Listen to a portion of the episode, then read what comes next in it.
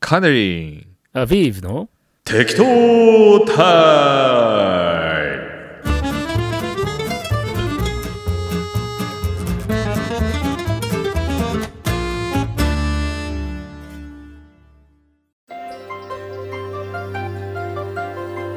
ム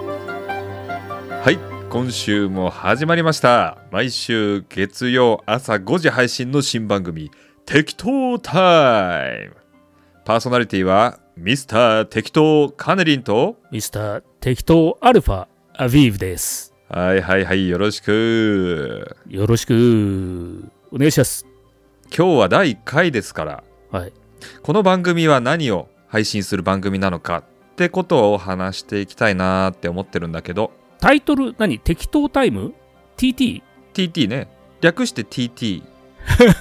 もうその略し方もかなり適当。そう適当なんだけど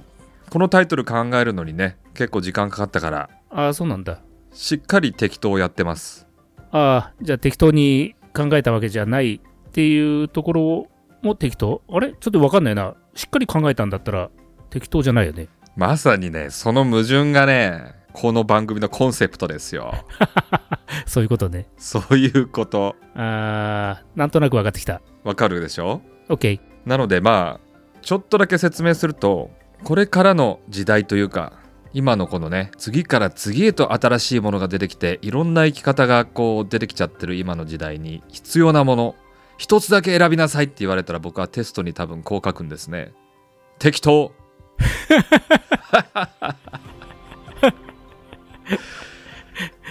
選んでないじゃん。あのね適当っていうのはねスキルなんだよねスキル。スキル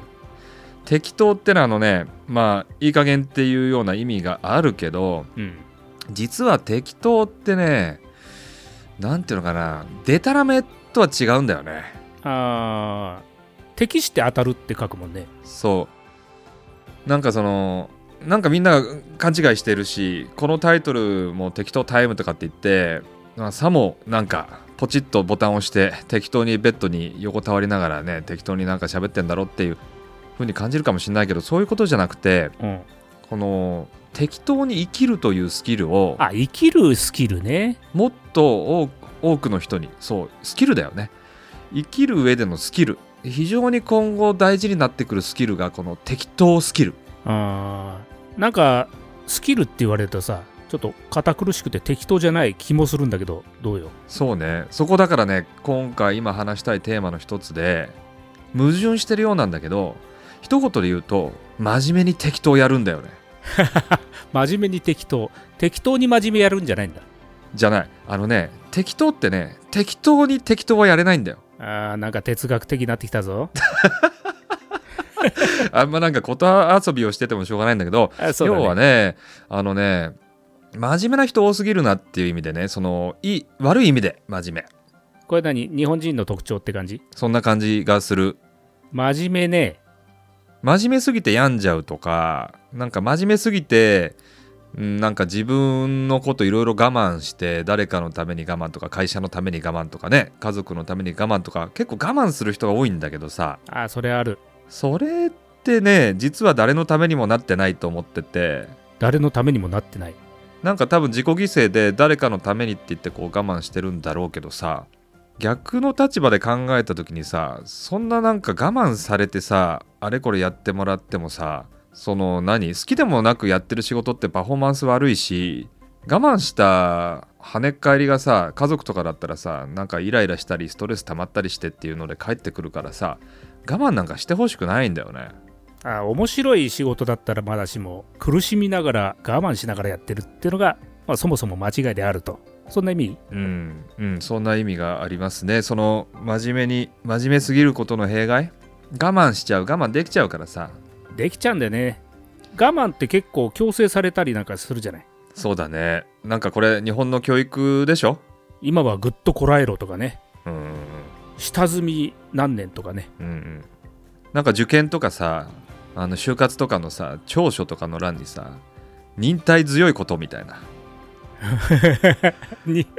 我慢わか強いるこ忍れ耐強いそれなんかちょそっれがと何僕高得点高得点でしょもうなんか無難にそうやって書いとけば間違いないっていうかあーでもさそれは短所になりつつあるねって思う今の時代ね。これから今の時代本当にもうそれはね長所欄に書くことじゃなくて忍耐強いことってもう短所欄よそもそもさ、その長所欄を作ってるやつがさ、なんか時代にそぐうことをしてないよね。うんしてないなんでそんな長所欄になっちゃうのっていう、そこをみんな疑問に思わないで、一生懸命書いちゃうんだね。うん我慢強いですって。そうだね我慢強いことはいいことです忍耐強く我慢してでもでもなんかそれが大人のさ大人たるものの必要な要件って感じじゃない、にさせられちゃってるってことね。させられちゃってるこれはちょっと今考えてみれば、損失にもつながるよね。うん損失せっかく自分の能力他にいっぱいあるのにさ、うんうんうん我慢することによって、まあ、言ってみりゃ社会とか仕組みに抑えられちゃう、うん、うんそういうための我慢でしょ、そうだね社会の歯車にはまるための我慢うん、和を乱すなとかさよく聞くじゃない、聞くねだからその辺突き詰めるとさその戦後教育軍隊教育みたいな話なんでしょその国が都合よく国民を操りたいがために都合のいい個人を育て上げるためのいろんな罠でしょうん、でそれがまあそれこそ大戦の時代からね積み上げられたその仕組みっていうのが高度成長の日本を支えるための仕組みとしてそれ使うのが一番手っ取り早かったんだろうねうんうんうん、だからその余波が今ここまで来ちゃっていて時代は変わって当時は良かったかもしれないけど時代はもうだいぶ変わったんで今その我慢強いこととか真面目であることっていうのが逆に個人を縛っちゃってんなって思うね、ああこれ損失だわうん、だから一番気になるのは QOL っていうかねその幸福の指数が下がってんじゃないかってとことやっぱ自殺のね多さがね日本すごく目立つのであー自殺率って世界でも高いのかね日本はトップクラスじゃないかなやばやばいよだからその自殺しちゃうね原因ってねそれだ一つだけじゃないから難しいことだと思うけどまあ一つにはさ真面目すぎることが絶対あると思っててさ不真面目、まあ、いい意味での不真面目ってさなんか失敗したってまあいいやって思えたりとかさ変に我慢せずにさ自分のやりたいことやったりとかってしてればストレスたまんなくてさストレスたまんなきゃ鬱になることもないし死ぬこともないだないだろうなっていうふうにこういうことを思うとさこのスキルとして不真面目真面目からの脱却、うんスキルとしてってのがやっぱりみんなえってうん、ちょっと理解に苦しむんだろうね最初みんなそうだねなんかでもスキルだよねなんか初めてそういう言語化したかもしれないけどそうかスキルとして適当さ不真面目さ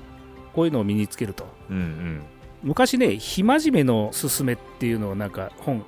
買って読んだことあるけどねうん不真面目と非真面目は違うんだみたいなねそういうのもあったけどもはやっぱりその真面目であるということが必ずしもいいことではないよっていうその価値観のところが問題っていうふうに言われてたような気がするなあそうなるほどねまあそういうことだよねそうそういうことその必ずしもいいことじゃないっていうか真面目なことは悪だと思うね悪出よたねくないと思ういいじゃんあのだから不真面目って言ったり適当って言ったり、まあ、同じような意味で使うけどさ、いきなり真面目なこと全部やめて適当に生きるの無理だからちょっとずつだよねあーちょっとずつ例えばさなんかちょっと今すげえ頑張って真面目にやっちゃってることをさ一個やめてみるとかさやめるの結構みんな難しいんだよね、残業やめるとかさ休日出勤やめるとかさコロナなんかいい機会だったよねいろいろやめざるを得なかったからやめてみても別に困らないものはもうそのままやめちゃったとそうだねなんかそこでいろいろと気づいたはずだけど結局コロナ前の感じに戻ってってんのがびっくりだけど、それだって昔の形をそのまま使いたい親父たちのさ、うん、ね、頭固い人たちのその前例主義とかそういうのがやっぱり全面に出てんじゃないの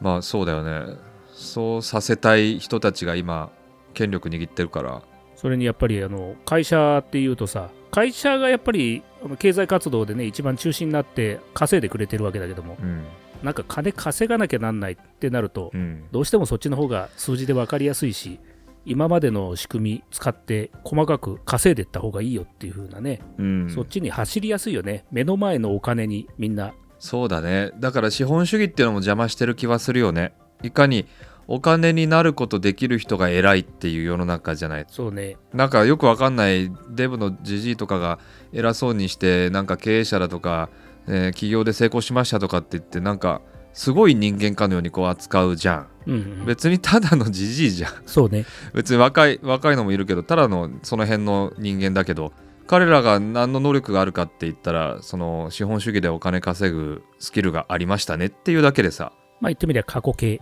うん、過去形だしそのスキルはあるのかもしれないけどね今後もあるのかもしれないけどだから偉いって誰が決めたのっていううん典型的なそのリーマンやってたじいさんなんか自分たちが日本を作ってきたっていう自負めちゃめちゃあるよねうんあるみたいだねでもまあここまで日本が没落するとはその時ねついぞ思わなかったと思うんだけどうんうね、んだからさそのさっき今言ったさビジネスマンってのはさお金を資本主義でお金を儲けるスキルは高いですねってその1個のスキル高いだけでさ別に偉いとか人間として価値があるとかっていうわけでは全然ないわけでね全然ないよねでもなんかそういう風に思わされちゃってるからだから逆にそのビジネススキルとかが低い人がすごい肩身狭い感じになってんだよねビジネススキルが低いっていう人クリエイターだとかなんか違うレーンにいる人たちってなかなか評価されないよね今評価されない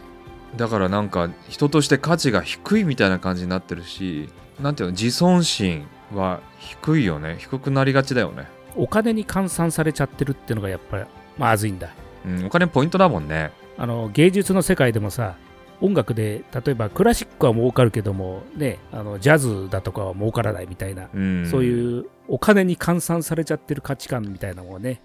そうそうそうそうはびこっちゃうだからさどうしてもさお金にならないことってやっぱやる人少ないしさお金になんないのにそこに生涯捧げるのってさ結構難しいことだと思うんだよね難しいよねだからまあそこについてもいろいろまた今後も語りたいんだけどなんか今一つ最後に言いたいのはさみんな自分は価値がないと思ってるかもしれないけどそれは思わされてるだけであなたのなんか考えとかやってることとか我慢してるけど本当やりたいこととかってものすっごい価値があることだと思うから発信してほしいよねそしてそれを続けてほしいよねその発信が誰に染み込むか分かんないもんね分かんないなんか一人でも刺さったらいいじゃんって俺思うんだよね刺さる人絶対こんだけ人間いっぱいいるんだからさいるいる確率論でいけば絶対いるよねだからその刺さる人が多くなきゃ意味ないみたいな風潮もさあるじゃんフォロワー数とかそれも突き詰めればビジネスじゃんビジネスだよねフォロワー数多い人が偉いみたいなこの SNS の世界あるけどさ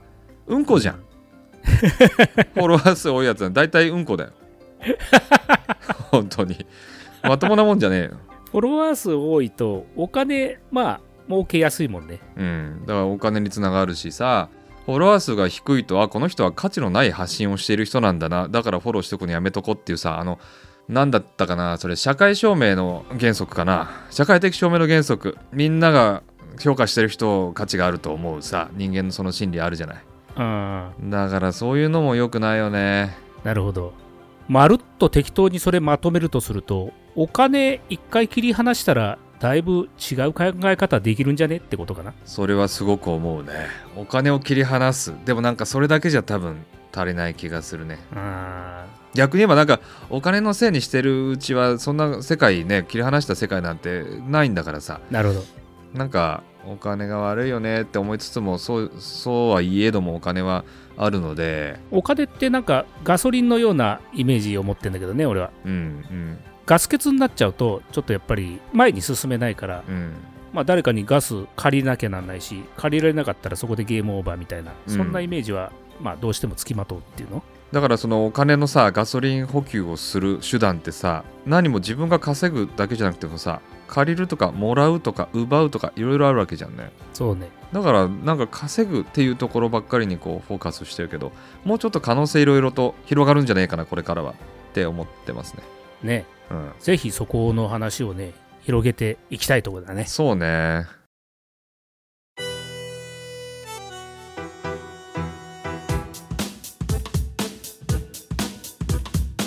マイクさうんなんか変えたマイクね最近いろいろ変えてるよもうなんかちょっと音質良くなったような気がするんだけどこれはねあのいわゆるマイケル・ジャクソンが使っレコーディングで使ったとかっていうね、はまあ、古い昔からある伝説のダイナミックマイクあそんなん買ったんだそうよこれ手話の SM7B おーあ聞いたことある伝説のね、はあはあなんか伝説とか書いてあったうんよくなんかね YouTuber の人とかよく使ってるかなこれもあそうなんだ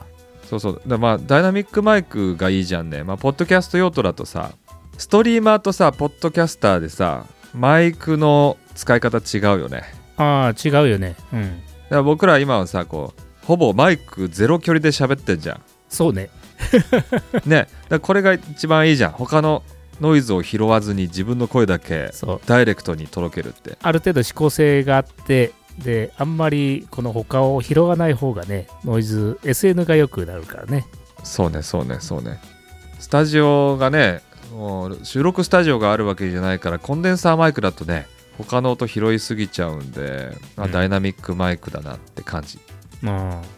で、えーその手話のやつはダイナミックマイクなんだっけねダイナミックマイク、うんね、うんやっぱ声に特化した感じそうそう声に特化だったかなこれはこれ楽器とかもだったかなボーカル用だよねそのダイナミックマイクってね基本うんうんうんまあいいんじゃないそれアビーブのはそれなんかずっとこれはねコンデンサーマイクのキラキラインストロメンツ用っていうことで買ったのかなうんうんあのベーリンガーの C1 ってやつなんだけどね有名なやつ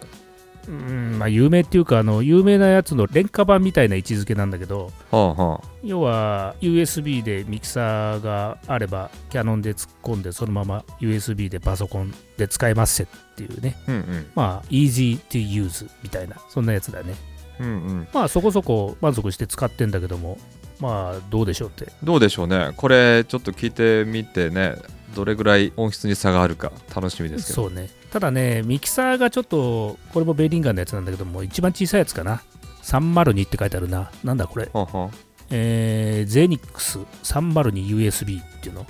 ちょっとこのマイクの原因を上げるとすごいノイズが乗りやすいっていうイメージを持っててねちょっとやりようがあるのかもしれないんだけどもまあこちらもあんまり研究してないんでわかんないんだけどあなんかオーソドックスでシンプルなやつねシンプルでノイズが全然なくて声がバッチリみたいなそんな組み合わせが欲しいねもうこれでもベストセラーでしょこれうんいいんじゃない今アマゾンで見てるけど1万1000円1万1000円結構するじゃんああ C1? いやこのミキサああミキサーうんーゼニックス 302USB うんこのねシンプルで小型なのがいいのよね机が広くないからちょっとやっぱり小型で最低限のチャンネルいいねいいね、うんあ原因も60までいけるじゃんそうだから60までちょっと持ち上げちゃうとうんはノイズがちょっと気になるんだよねこの C1 との組み合わせだとあ、はあはあ、そうねやっぱそこのプリアンプというか原因上げた時のクオリティクオリティね大事そっちのねプリアンプの方がいいかもしれないねそうこっちはもう最近手話が出した超小型のやつもうこのシガシガーソケットぐらいの大きさよこれあ手話の手話のやつだからさ手話が出しててなんかこの SM7B も使えますみたいな風に歌ってるからまあ間違いないでしょまあねあのかの手話様、そううん、そのさなんか相性問題結構悩まされるじゃあーあるよね んもうやってみないと分かんないっていう世界そうねほんと嫌になるそれで音響の世界って最終的にはさ自分の耳に入ってくる手前でアナログになるわけじゃないうんデジタルとはいえ最終的にアナログの世界で入ってくるってここがもうねなんか肝っていうかそうだよねね感じ方結局自分の耳がちゃんとしてないと分かんないしわかんないよね気のせいっていうかね人の数だけあの耳の種類ね違うからねうんうんちょっとやっぱり年食ってくるとね高音が聞こえなくなってくるっていうなんかアプリ出てんじゃんあるねあれ面白いよほんと聞こえないんでしょ聞こえなくなるよね俺は結構聞こえる方だけどって言ってみたりなんかしてなんか さでもあれは華麗に抗えなくてさ周波数帯聞こえなくなる割にさ、うんハイレゾとかだとさ聞こえないはずの部分が鳴らしてますって言うじゃんあれそう聞こえないはずなのになんか分かるっていう人いるよねうんハイレゾの場合ってさ俺もちょっと YouTube 何本か見ただけだけどあのイヤホンでハイレゾ聞いても意味ないって言ってる人いたねはあ、はあはあ、いたねいたねスピーカーでもうハイレゾを再生してその体で感じる部分っていううんうんうのんまでないとってねうんうんそうねそうね耳から感じられるのは過聴音域がもう狭まっちゃって、うんそれ以外のとこ鳴らされたって感じねえんだけどうん体は感じてるんだよね鳴ってんだからっていうのでそこね面白いよね、うんうん面白いこと言っただからその自然の音とかうんそういうのをハイレゾで撮ってきてそうね、ハイレゾっていうか、うん、ちゃんと撮ってきたやつをハイレゾで鳴らすっていうことができれば意味があるって言ってたね、でハイレゾ専用のそのスピーカーとかってなんかあのマークついて売ってるやつってうん、うんマークついてないけども実はもう普通にスピーカーからハイレゾ音域とかって再生できちゃってるケース多いらしいんだよねあああえてハイレゾって歌ってなくてもそへえそううなんでだそこら辺の兼ね合いの話もなんか結構ねまあ闇が深いっていうか、いやあの辺さなんで諸説いっぱいあんのよっていううん分かりにくさ、これもさあの前半の話で出た金に関わってくる部分も多分にあるから 結構ここさにもねここにも金の魔の手がね 技術だけじゃなくてねうんわかるわで最終的に感じるのは人間の耳と体だからうん分かる人には分かりますみたいなインチキしやすいよね絵みたいなもんだよね絵だってあれ美術ねアートだから同じ絵見てもみんな感じ方違うじゃないうん音楽もね実は違うとなるほどねあとはちょっと系統違うけど色なんかもね赤うね、RGB とかね CMYK とかさ、うんあれってあの人間みんな同じ目してないんで違う見え方をしてるわけよね、うんうんうんなるほどとかねうん、うんうん、音の感じ方人と違うのと一緒かそう色弱の人ってね赤が見えないとか青が見えないとかそういうねうん特殊なケースもあるけども、まあ、そうはいえ個人差でみんな見え方が違うからそうだよね自分が今見てる世界って人と同じ世界で見えてるか分かんないもんね分かんないんだよねこれね検証できねえし、そう犬とか猫がなんだっけあの白黒でしか見えないとかあうん詳しくないけど、だからうんうんうん同じ風景をこの世で見てると思ってるそのね家にいる家犬とか猫が違う風景見てるわけだよねうん、多分それってあの観世界の話とも通ずる話だよね観世界観世界ってさ例えば虫とかだとさ全然違う風に世の中を知覚してるよねってまああのイルカとかもさそうだけどさああ超音波で世界見てると全然違う風に見えたりあそうね虫の特殊な目とか触覚とかで世界を感じると全然違う風に世の中を見ているああはいはいはいだからいろんなその世界生物によっていろんな世界の見方があるよねっていうさ、うんそうねうん、それってまあ同じ人間なんだけど同じように見えてるつもりだけど多分全然違うように見えてんだろうなってのはよく感じるよねうん普通にじゃあ日本人同士でねあの性別も年齢も同じ同士で同じ絵を聞いたりいや違うわ絵を見たり音楽聞いたりしても感じ方が全然違うわけよねうんもしかしたらその文化的とか感性的に違うっていうよりも最初の入り口のところで音響的にとか視覚的にもう違うものを見てるっていう可能性だって大いにあるわけでねあるねうん、でまた何が正解とかじゃないんだよね正解ないもんねうんあ、まあ、だから面白いけどうん、だから感受性が豊かであるってところはいいことだと思うのよ、個性ねうん、そもそもそれが感じないと、うん個性もへったくれもないしいいも悪いもないからまず感じるっていうのが大事とそうなのでまたここで問題がね感じないのみんな感じない。いや感じなくなっちゃうもう不感症になっちゃってんだよえ それどういうことそのなんかねその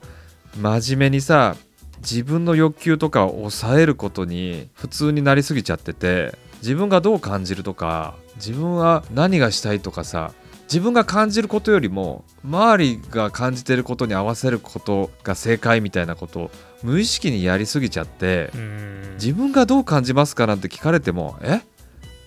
えみたいな感じになっちゃってる人結構多いと思うんだよね。それやっぱ日本にいるからっていう要素が大きいかなうんうん、あそうね僕もあんまり海外のこと分かんないけど日本ではそうだよね日本教育ここでもやっぱり教育の話になるよねあー教育の話好きでしょうん好きじゃないんだけど別にねだからこうやってなんか問題意識を考えて突き詰めると何が悪いって考えると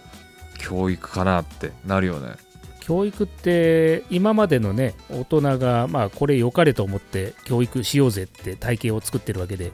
それが時代にそぐわなくなったりなんかしてる部分多いよね多いねそしてでもなんかその良かれってのが本当に良かれと思ってやってんのかはちょっと怪しいなって思ってる絶対こっちの方がいいでしょうって自信持って作ってるんだと思うんだけどさえ、うん違うでしょうってのが多いんだよねそれさこっちの方がいいでしょって作ってんのかなとりあえず作りましたみたいない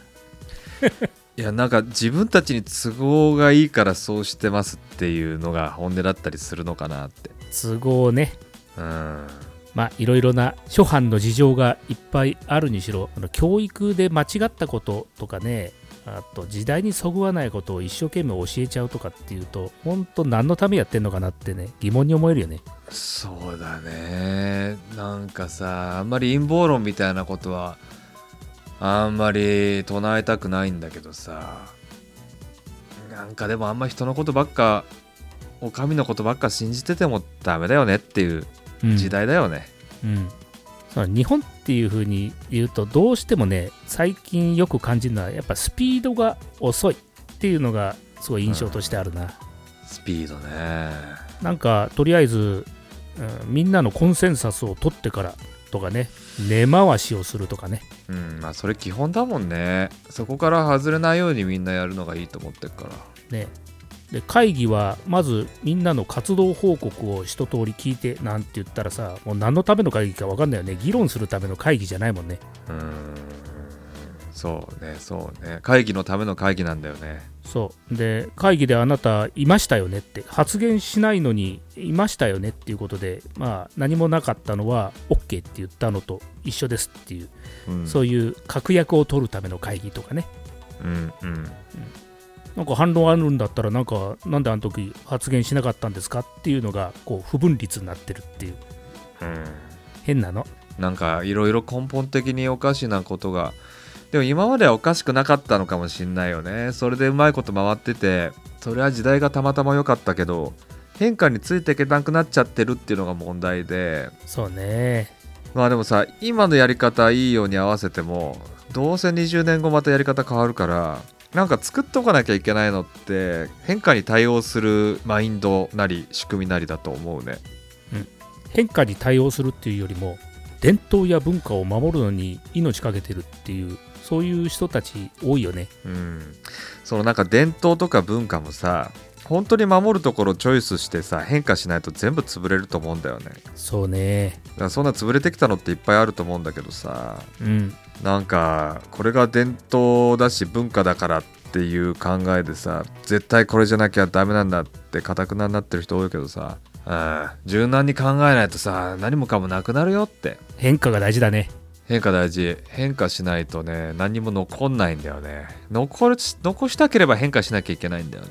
変化に対応するためにはどういう姿勢が必要でしょうかえそれはもう適当でしょそうかそこで適当が出てくんだいや適当だよね適当ってことはさ適当って何っていうとその時の気分でなんか動くってことなんだよねうん自分の中のさ心の声を聞くんだよねだから気分気分ってのはさ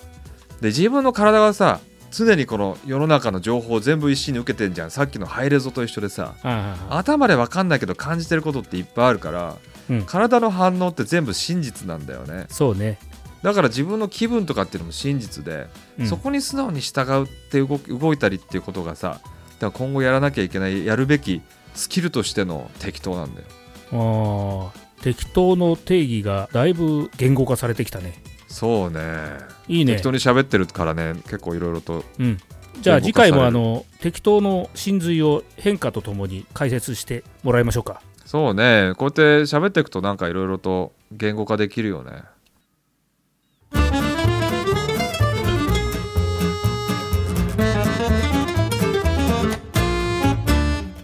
ということで今回の適当タイムは以上で終わりますこの番組は